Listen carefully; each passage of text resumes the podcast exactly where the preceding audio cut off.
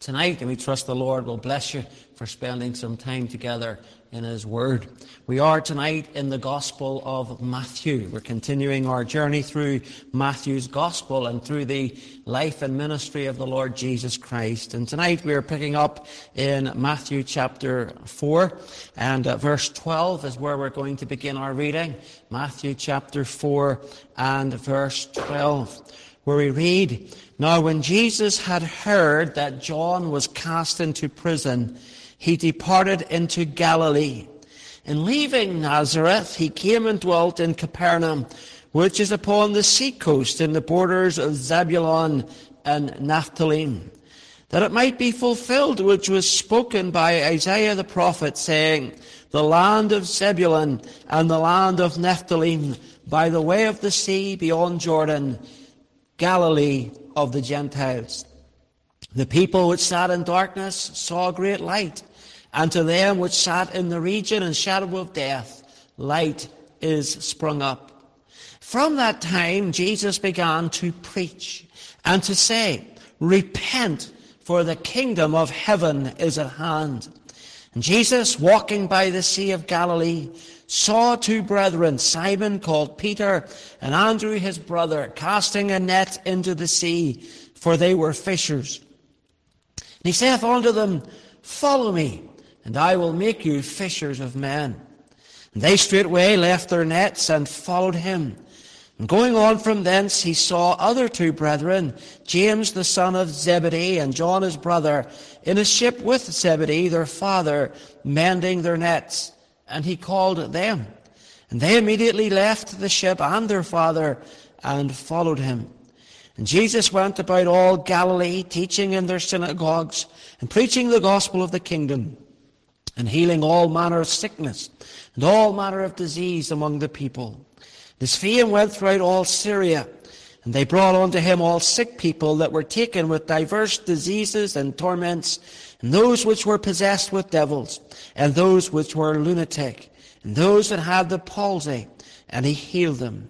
And there followed him great multitudes of people from Galilee, and from Decapolis, and from Jerusalem, and from Judea, and from beyond Jordan.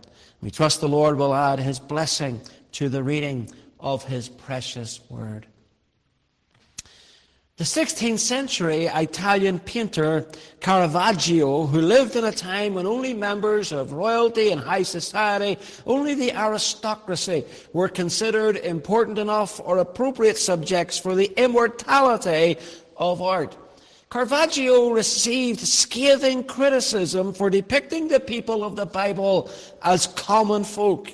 His painting of St. Matthew and the angel came in for particular criticism from church leaders so that it had to be redone. They simply couldn't accept that Matthew should be portrayed with physical features belonging to an everyday laborer. But Caravaggio was right about the people of the Bible. Jesus himself grew up in the home of a carpenter, a laborer. And when his time came to go public, he was proclaimed by the weather-worn preacher, John the Baptist. His disciples, as we've just read, were fishermen, and his congregations were just a gathering of common people who heard him gladly. By befriending those who had been demon possessed, those who were lepers, those who were fishermen, even despised tax collectors, the teacher from Nazareth showed that no one is too poor, too sinful, or too insignificant to be his follower. And we see that truth played out in our text this evening in the very first rays of the Lord Jesus' ministry. Jesus didn't seek out the prestigious pulpits and synagogues of Jerusalem. He wasn't much interested in rubbing shoulders with the high and mighty, with kings and the like. He wasn't interested in the companionship of the theological academia that surrounded the courts of the temple in Jerusalem. His love was for the ordinary man and the ordinary woman. He was a defender of the underdog, a lover of common people. I want you to see this as we look through our text this evening. And the first thing that we get a glimpse of is Jesus and the downcast. Look in verse 12.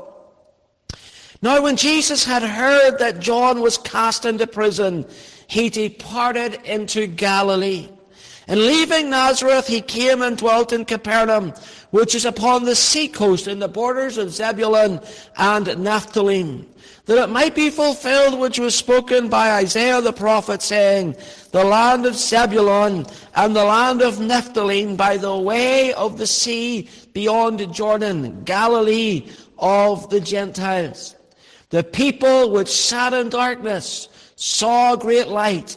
And to them which sat in the region and shadow of death, light is sprung up. From that time, Jesus began to preach and to say, Repent, for the kingdom of heaven is at hand. Now we read in verse 12 that when Jesus had heard that John was cast into prison, he departed into Galilee. Now, Galilee, if you look at a map of Israel, lies up to the northwest area of the Sea of Galilee, and it's, it's not an area that is held in high regard by the elitist who lived and worked in Jerusalem at that time. Even the citizens of Galilee didn't hold the place in high regard. You may recall that when Nathanael was first introduced to Jesus and was told that by his brother that he had found uh, the Messiah, his response was, Can any good thing come out of Galilee? There was in ancient Israel, as there is in many parts of the world, a north-south divide. The Southerners were the sophisticates, the educated, the people of culture, the intelligentsia. After all, the temple itself was located in the city of Jerusalem, and that's where the greatest minds, the greatest scholars, the greatest teachers would go to practice their trade until Jesus came. So the people of Jerusalem and Judea were more than a little sniffy about people who came from Galilee, farmers and fishermen. Now, between the end of verse 11 in chapter 4 and the opening of verse 12, I want you to understand a period of time has passed by. Approximately a year has transpired, during which time John the Baptist was arrested. Other things have occurred in Jesus' life and other gospels cover those events. But for the moment, just understand that there has been a passage of time. Later on in this book, we'll read about why John was arrested. But for the moment, just know that John has been silenced. Herod, having taken exception to his preaching, has thrown him into prison. This very act proves to be the moment when Jesus chooses to launch out into his public ministry. Leaving his boyhood home in Nazareth, he departs and goes to Galilee, specifically to Capernaum. Now, if you were to visit the archaeological site of the city of Capernaum today, you would see on the gates as you enter a sign that simply reads, Capernaum, town of Jesus. And so it was. Now, Matthew tells us that there's a reason for this. He cites for us Isaiah chapter 9 and verses 1 and 2. And he's explaining to us that this move from Nazareth uh, to Capernaum was actually a fulfillment of prophecy. Isaiah writes, Nevertheless, the dimness shall not be such as was in her vexation, when at the first he lightly afflicted the land of Zebulun and the land of Naphtali, and afterward did more grievously afflict her by the way of the sea beyond Jordan, in the Galilee of the nations. The people that walked in darkness have seen a great light. They that dwell in the land of the shadow of death, upon them hath the light shined. So Capernaum was known as the Galilee of the Gentiles, the region having a, a, a, mixed and eclectic population made up of both Jew and Gentile. And uh, it was a city that was really important in Bible times. Capernaum was not a backwater like Nazareth. It wasn't out of the way. It was at the very heart of commercial life. It was the hub of the fishing industry. It was surrounded by important territories. There was dwelling in Capernaum a very high ranking government official. You would also have found in that town an office there, a tax office where travelers and businessmen could come and settle their accounts. There was a large synagogue in the city of Capernaum, the remains of which may be seen to this very day. Capernaum was a busy, important, and prosperous town. In fact, outside of Jerusalem, Galilee was the most populous place in the country. The historian Josephus tells us that there existed 240 villages in that area. Each one had a population of at least 15,000 people. So when Jesus moved from Nazareth to Capernaum, he wasn't going out into some idyllic rural backwater, but he was going to a place where he would be within easy reach of up to three and a half million souls. Every caravan, every taxpayer that came through that town would be exposed to his message so that the word of him would carry throughout the land. But it wasn't just the place that proved a strategic choice, but the people who lived in that place were themselves very important to Christ's mission.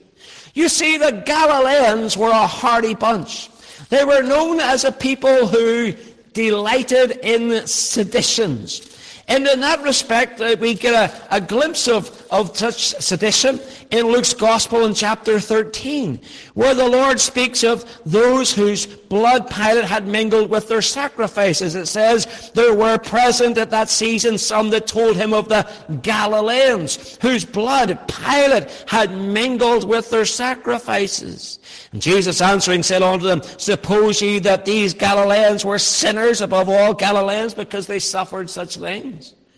You see, we have a record of Galilean sedition, of Galilean rebellion against Roman rule. Now, we're not told specifically in that instance what exactly it was that raised the ire of Pontius Pilate. But what we understand is this from history. Galileans were a tough breed. They were known for their courage. They uh, were, as a people, far more concerned for their personal honor and their national honor than personal gain. In other words, if the Galileans believed in a cause they would fight for it. Now do you see why the Lord Jesus moved from Nazareth to Capernaum? This was not some uh, coincidental move. This was not some accidental thing. This was a purposeful move. It put him at the hub of life in northern Israel. It put him among people who were hardy, people who were courageous, people who were bold. Like a wise general, the Lord Jesus is beginning to put in place those things that he needs for the battle ahead. So he chooses the place and he chooses the people that he wants to have around him as he embarks upon his mission. In verse 17, then we read, From that time, Jesus began to preach and to say, Repent, for the kingdom of heaven is at hand. From that time, from the time that John was arrested and Jesus moved into Capernaum, he began to preach. Herod could silence John, but he would not silence Jesus. Jesus stepped in when John stepped out.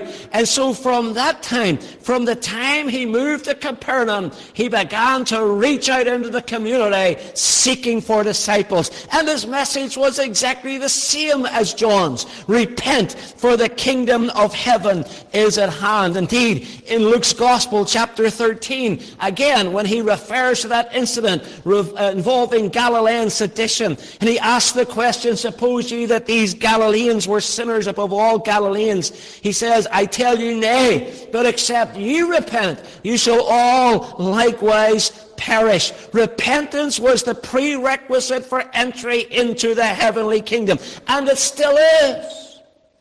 You see, sinners still need to repent. You know, sometimes I, I fear that we spend so much time trying to reach the intellect of sinners, that we spend so much time trying to present them with apologetical truth and reasons to believe that we forget the age-old art of preaching and simply calling upon men who are wicked to repent and trusting the Spirit of God to deal with their heart and to lead them by His goodness to repentance. He preached concerning the kingdom of heaven. Repent, he says. Turn around. Change your mind. Change your ways. Change your thoughts. Change your perspective. Change your heart on this issue. For the kingdom of heaven is at hand. Now remember the purpose of this book is to present Jesus as the King of the Jews. This is the most Jewish of all the Gospels. And remember the kingdom that these Jews had been seeking and searching for was a, an earthly kingdom, a physical kingdom upon earth. And that's what the term kingdom of heaven represents here. Not a kingdom in heaven, but an earthly kingdom of heavenly design. An earthly kingdom of heavenly character character. And that's what the Jews of Jesus' day were longing for. So consequently, we find the phrase kingdom of heaven is recorded 33 times in this book, whereas the kingdom of God, which is perhaps a little bit broader in its definition, is mentioned only five times. Oh, Jesus was concerned for the downcast. He was concerned for the little guy. He was concerned for the underdog. He was concerned for the one who wasn't considered good enough. He was concerned for the outcast. He was concerned for the reject. And so he settles his ministry in the heart of Galilee. Galilee of the Gentiles, no less, in the city of Capernaum. But then notice Jesus and his disciples in verse 18. And Jesus, walking by the Sea of Galilee, saw two brethren, Simon called Peter and Andrew his brother, casting a net into the sea, for they were fishers. And he saith unto them, Follow me, and I will make you fishers of men. And they straightway left their nets and followed him. And going on from thence, he saw other two brethren, James the son of Zebedee, John his brother, in a ship with Zebedee their father, mending their nets. And he called them. And they immediately left the ship and their father and followed him. Now we might think it rather strange that here are these men who are busy in their work and, and a stranger comes along and he calls upon them to follow him and they simply abandon their trade. They abandon their business and they go and they follow this individual whom they've never seen in their lives before. Well, that's not exactly what happened. You see, these men were already acquainted with the ministry of John the Baptist. In John's Gospel, chapter 1, we read, One of the two which heard John speak and followed him was Andrew, Simon Peter's brother. He first findeth his own brother Simon, and saith unto him, We have found the Messiah, which being interpreted is the Christ. Now that incident takes place prior to verse 12 of our reading. Some of his men might even have, well, they were at the marriage supper at Cana. The marriage supper at Cana takes place before verse 12 uh, of this chapter, you remember that when Mary implored the Lord Jesus to do something because the wine had run out, he rebuked her because his time had not yet come. He wasn't ready at that point to launch out into his ministry. And so he, uh, he rebukes her for asking and requiring uh, for some miraculous act on his behalf uh, that might save the day. So these men already knew something of Christ. But this day, Jesus came searching for them. Maybe Jesus coming tonight searching for you. Maybe the Lord Jesus coming your way. Maybe he's coming by you this evening and he's going to call you unto himself. He's going to call out your name and he's going to ask you to follow him. I wonder tonight what you will do if the Spirit of God should speak to your soul and draw you to himself. Will you resist him? Will you reject the message of the gospel? Or will you do as these men did and leave everything to follow him? Well, right here, and we see something of the uh, call of God and how it operates in a man's life, particularly with respect uh, to the ministry, because these men, Peter, James, and John particularly, were going to form the inner circle of Christ's disciples. And the first thing that we're told about these three men is that they, and these four men indeed, that they were fishermen. But Jesus called them to be fishers of men. Now, we tend to think that that is a, a, a, phrase that is peculiar to the Gospels, peculiar to the ministry of Jesus, but actually, uh, that was a common phrase in the day. Anybody who was seeking to gain converts to a particular persuasion, who were trying to appeal to people to follow a particular course of action, was referred to as a fisher of men. But given that these men were fishermen, this seems all the more appropriate, and hence Jesus' usage of it. Nevertheless, given their background, as this term fits well, we see how their past and their trade would have contributed to their future ministry. You know, God is, God wastes nothing. Let me tell you something. When people go into the ministry, God often reaches into their past and He uses skills and gifts that they acquired in the past and brings those along with them as He leads them into His service. And it was no different with these fishermen. You see, for a start, fishermen were busy men. We see that in this text. We see two who were out just offshore casting their net, trying to get a late catch perhaps. And then you have another two and their father who've already pulled up to the shore who are mending their nets. There's always something to do in the fishing business. And friends, if you think that ministry suits a lazy man, if you think that ministry will just be your, your, your uh, kettle of fish because, uh, listen, you don't really want to work that hard. Let me tell you, stay away from the ministry. Do something else. Do nothing at all. Because you'll only do hurt to yourself and harm to the ministry if you go into it believing that it's going to be an easy ride for you. God always calls industrious men to his service. They were patient men. You have to be a patient man to be a fisherman. Patience is a prerequisite for any fisherman. And fish are not always the most cooperative of creatures. There would be nights of disappointment on the Sea of Galilee and times of waiting and different seasons of the year. And so it is in the ministry. There are times when we preach in season and times when we preach out of season. There's times when there are great harvests with many souls won to Christ. We've seen those times in our nation. But there are also times of drought, such as we're experiencing now. Times of spiritual dearth where few are responding to the gospel ministry. And we need to understand that the man who goes into the ministry must be a patient man. 2 Timothy 2.24, Paul laying out the, the uh, credentials uh, of a minister says, the servant of the Lord must not strive, but be gentle unto all men, apt to teach, patient. He must be patient with people. Then as fishermen, they would have been courageous men. It takes a great deal of courage to get into a ship and go out and face potentially stormy waters. And then, having come into the midst of such waters, to be able to wrestle that ship back to the shore. These men were going to need courage. They were going to be required to show boldness if they were going to stand up for the Lord Jesus in times ahead. And then we know they must have been team players. Because in the fishing business, well, there's no such thing as a, a lone enterprise. I mean, you can fish on your own if you're fishing recreationally, but if you're fishing commercially, it needs someone to steal the ship and, and someone to draw the nets and someone to mend the nets and so on. So these men would have been part of a team of workers. They would have known what it was to work alongside others. And so it is in the Lord's work. There's no place for individualism. Listen, there's no place for lone enterprise. It's pastor and people together. We work as a team for the glory of the Lord. Well, at the command of the Lord, these men downed their tools to follow Jesus in verse 20, verse 19 and verse 22. Now I want you to think about all that they were leaving. And notice in particular verse 22, speaking of James and John, it says, And they immediately, and notice that word, it's the same word that's used in verse 20, and they straightway they immediately left the ship and their father and followed after him.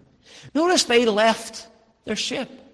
The fact that they were mending their nets suggests that their nets had been broken by a catch. The business actually was booming for them. James and John were part of a family business. And we know that uh, from Mark's Gospel, chapter 1 and verse 20, that they were the, weren't the only employees in this business. For we read that having left their father Zebedee in the ship, that there were servants in other ships who were also part of the same company.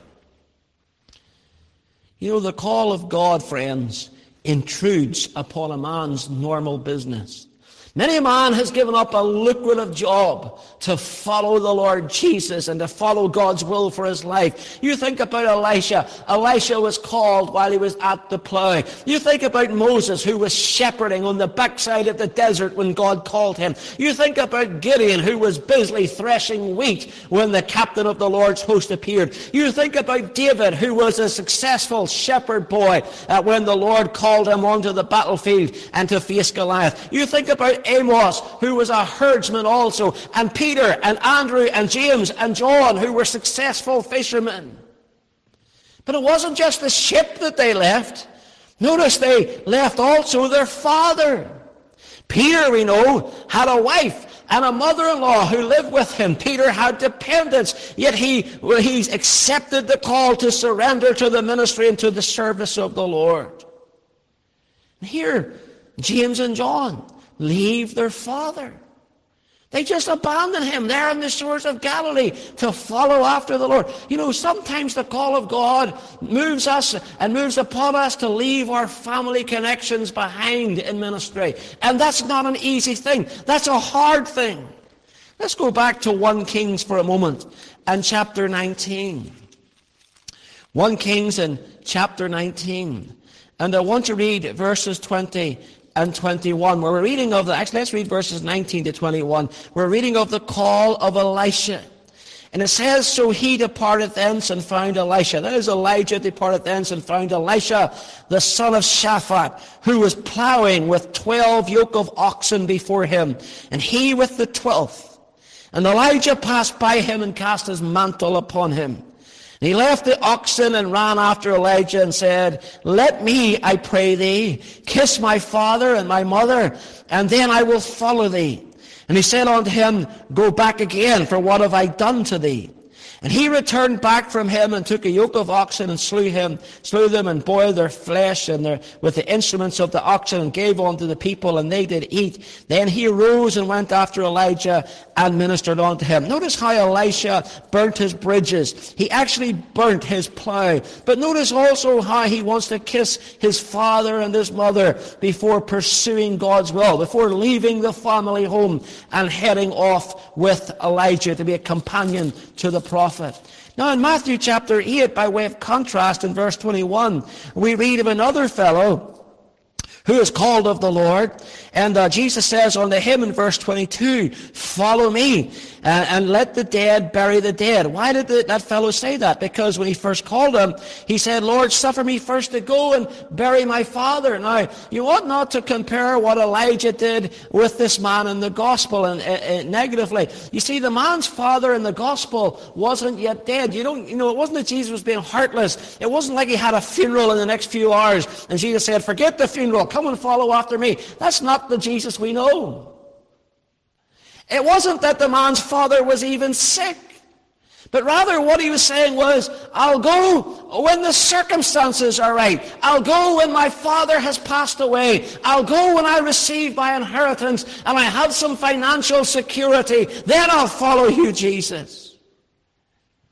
But Elisha did the opposite. Elisha surrendered his financial security. He burnt his bridges. He burnt his plow. Uh, he sacrificed his oxen. He surrendered his relationship with his mother and his father. And he kissed them and left home and pursued the will of God for his life. You see, he sacrificed for the ministry's sake. And Peter did the same thing when he left his wife and he left his mother-in-law. Now without any job, now without any income, he's going to simply trust the Lord and follow him by faith. James and John did the same thing when they left their father Zebedee in the ship. They simply pursued by faith God's will for their lives. You say, oh, they're mad. But what did Jesus say? He said, Every one that hath forsaken houses, or brethren, or sisters, or father, or mother, or wife, or children, or lands, for my name's sake, shall receive an hundredfold, and shall inherit everlasting life. You know, I hear from young men all the time, regularly, young men who write to me, contact me, they want to come to our Bible college, but they want everything just to be perfect. By that I mean they want to come to Bible college, they want to train for ministry, but they don't want to make sacrifices to train for ministry. They're unwilling to leave home. They're unwilling to move house. They're unwilling to leave their careers behind. They want financial security. They want to make sure that everything is going to be bought and paid for ahead of time before they come. Listen, that's not the way it works. If God calls you, you must take a step of faith and do as his bidding. You must leave behind, in many cases, your family. You must leave behind your concerns about the future. You must leave behind your employment. You must take that step and trust the Lord and do what he asks you to do and believe that he'll provide for you. Now, I'm not going to tell you that he'll make you rich in that moment. And I'm not going to tell you that life is going to be easy from that point on. But I'll tell you what it will be. It'll be a school in living by faith. And you will learn some things in that school that you'll never learn in any other. And then coming back to our text in Matthew chapter 4, I want you to see not just Jesus and the downcast, Jesus and his disciples, but notice we see Jesus and his dominion in verse 23. Jesus went about all Galilee, teaching in their synagogues and preaching the gospel of the kingdom and healing all manner of sickness and all manner of disease among the people. And his fame went throughout all Syria. And they brought unto him all sick people that were taken with diverse diseases and torments, and those which were possessed with devils, and those which were lunatic, and those that had the palsy, and he healed them.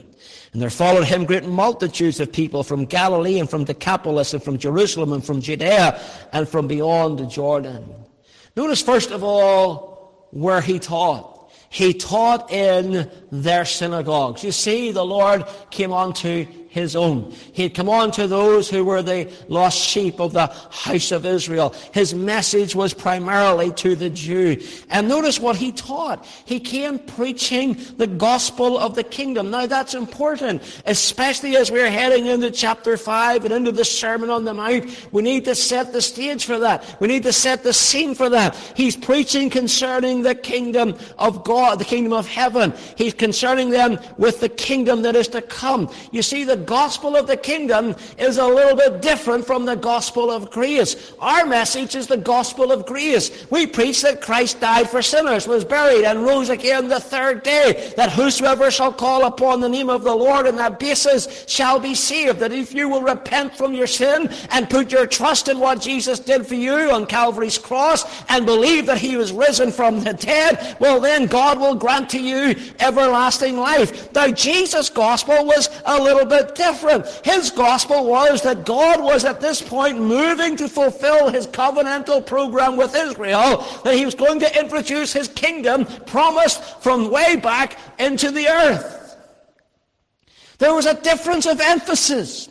Although in essence the response was just the same. Those who would wish to enter that kingdom were required to repent of their sin and to trust in Jesus as the Messiah of Israel. But there's a third element here associated with Jesus' ministry and his preaching, and that's the miracles that he did.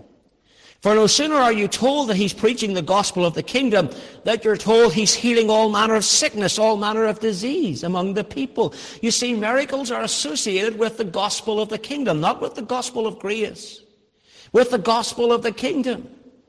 You know, in Isaiah chapter 35 and verse 5, the prophet tells us that when the Messiah comes, the eyes of the blind shall be opened, the ears of the deaf shall be unstopped. Then shall the lame man leap as an hart, and the tongue of the dumb man sing. That's what you're seeing now in the, in the life and ministry of the Lord Jesus. You're seeing the blind made to see, the deaf are made to hear, the lame are made to, made to walk. Those miracles are associated with the gospel of the kingdom. And people who insist on making miracles accompany the gospel of grace are not rightly dividing the word of truth. They're not understanding the dispensational implications of Jesus' ministry in comparison to ours and the difference between his message and our message. It's the Jew who seeks a sign. And it is to the Jews that the signs are given. And so we read Jesus went about in Matthew chapter 9, all the cities and villages, teaching in their synagogues. There it is again. And preaching what? The gospel of the kingdom and healing every sickness and every disease among the people. Matthew 9, 35. He healed every sickness, every kind of sickness, every kind of disease of anyone who came. This is very different from what we see in the supposed healing ministries of today. So Jesus, in his strategy of basing himself in Capernaum, met, was met with success. That decision paid off, for we read in verse 24 that his fame grew. His fame went throughout all Syria. And then we see that not only did his fame grow, but his following grew also. In verse 25, there followed him great multitudes of people. Well, my friends, it would be remiss of me not to make to you the same call this evening that Jesus made to his hearers if indeed you're not a Christian. I want to call upon you tonight to repent and to believe the gospel. I want to call upon you tonight to turn from your sin and to trust in Jesus Christ. I want, as a minister of Jesus Christ, to implore you tonight to acknowledge yourself as a sinner before the throne of a holy God and appeal to Him for His mercy in Christ and find in Him grace abundance that will meet your need, save your soul, forgive your sin, and open the doorway to heaven for you. Come to Him tonight. You see, without Christ, there's no hope for you. Without Him, there's no heaven for you. Without His cross, there can be no forgiveness for you. Come to Him tonight. But, dear Christian friend, just as He called upon His disciples of old to be fishers of men, so He calls upon us to be fishers of men. Are you willing to show the same courage as our spiritual forefathers did to make Christ known? Are you willing to identify with him?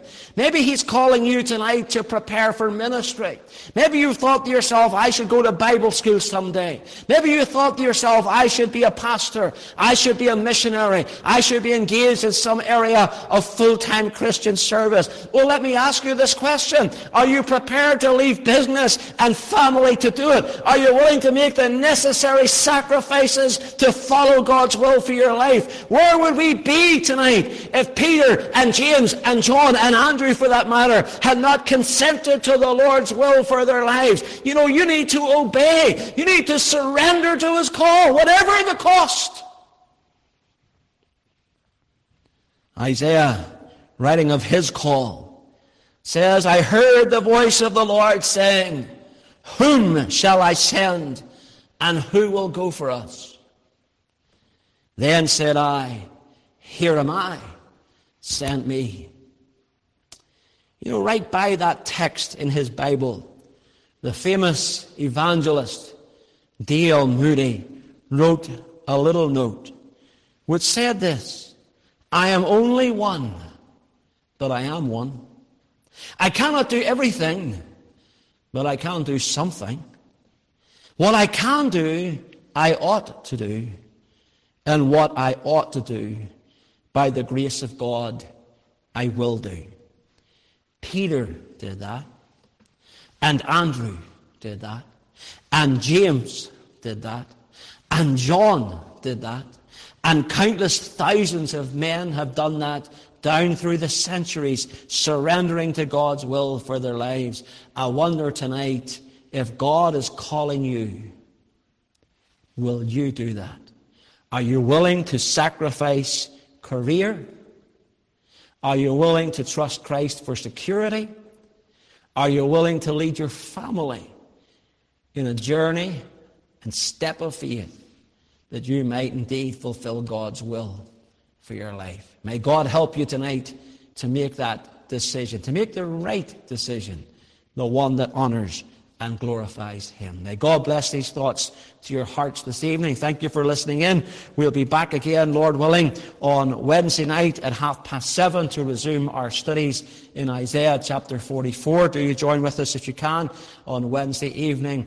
And otherwise, we'll be back in church next Sunday, half past nine, 11 a.m. in the morning, and six o'clock Sunday evening. You're very welcome. We'd love to have you come along and be part of our services with us. You'd be most welcome should you come. And we trust that God indeed will encourage you and give you, uh, give you the, the will to do so. But we thank you again for listening, and we trust the Lord to bless you. Let's pray. Father, we thank you tonight for all that we've heard. We thank you for your word. We thank you for the searching truths of your word. We thank you tonight for the call to repentance and faith.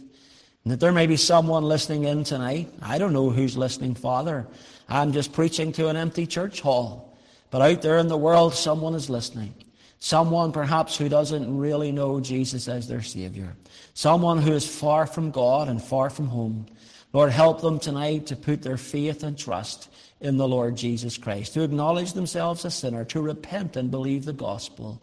Help them tonight to believe that Jesus died for them, was buried, and rose again. Help them to accept that in his death he paid for our sin. And help them to realize that without him there is no hope of eternal life, that he alone is the way, the truth, and the life, and no one comes unto the Father but by him.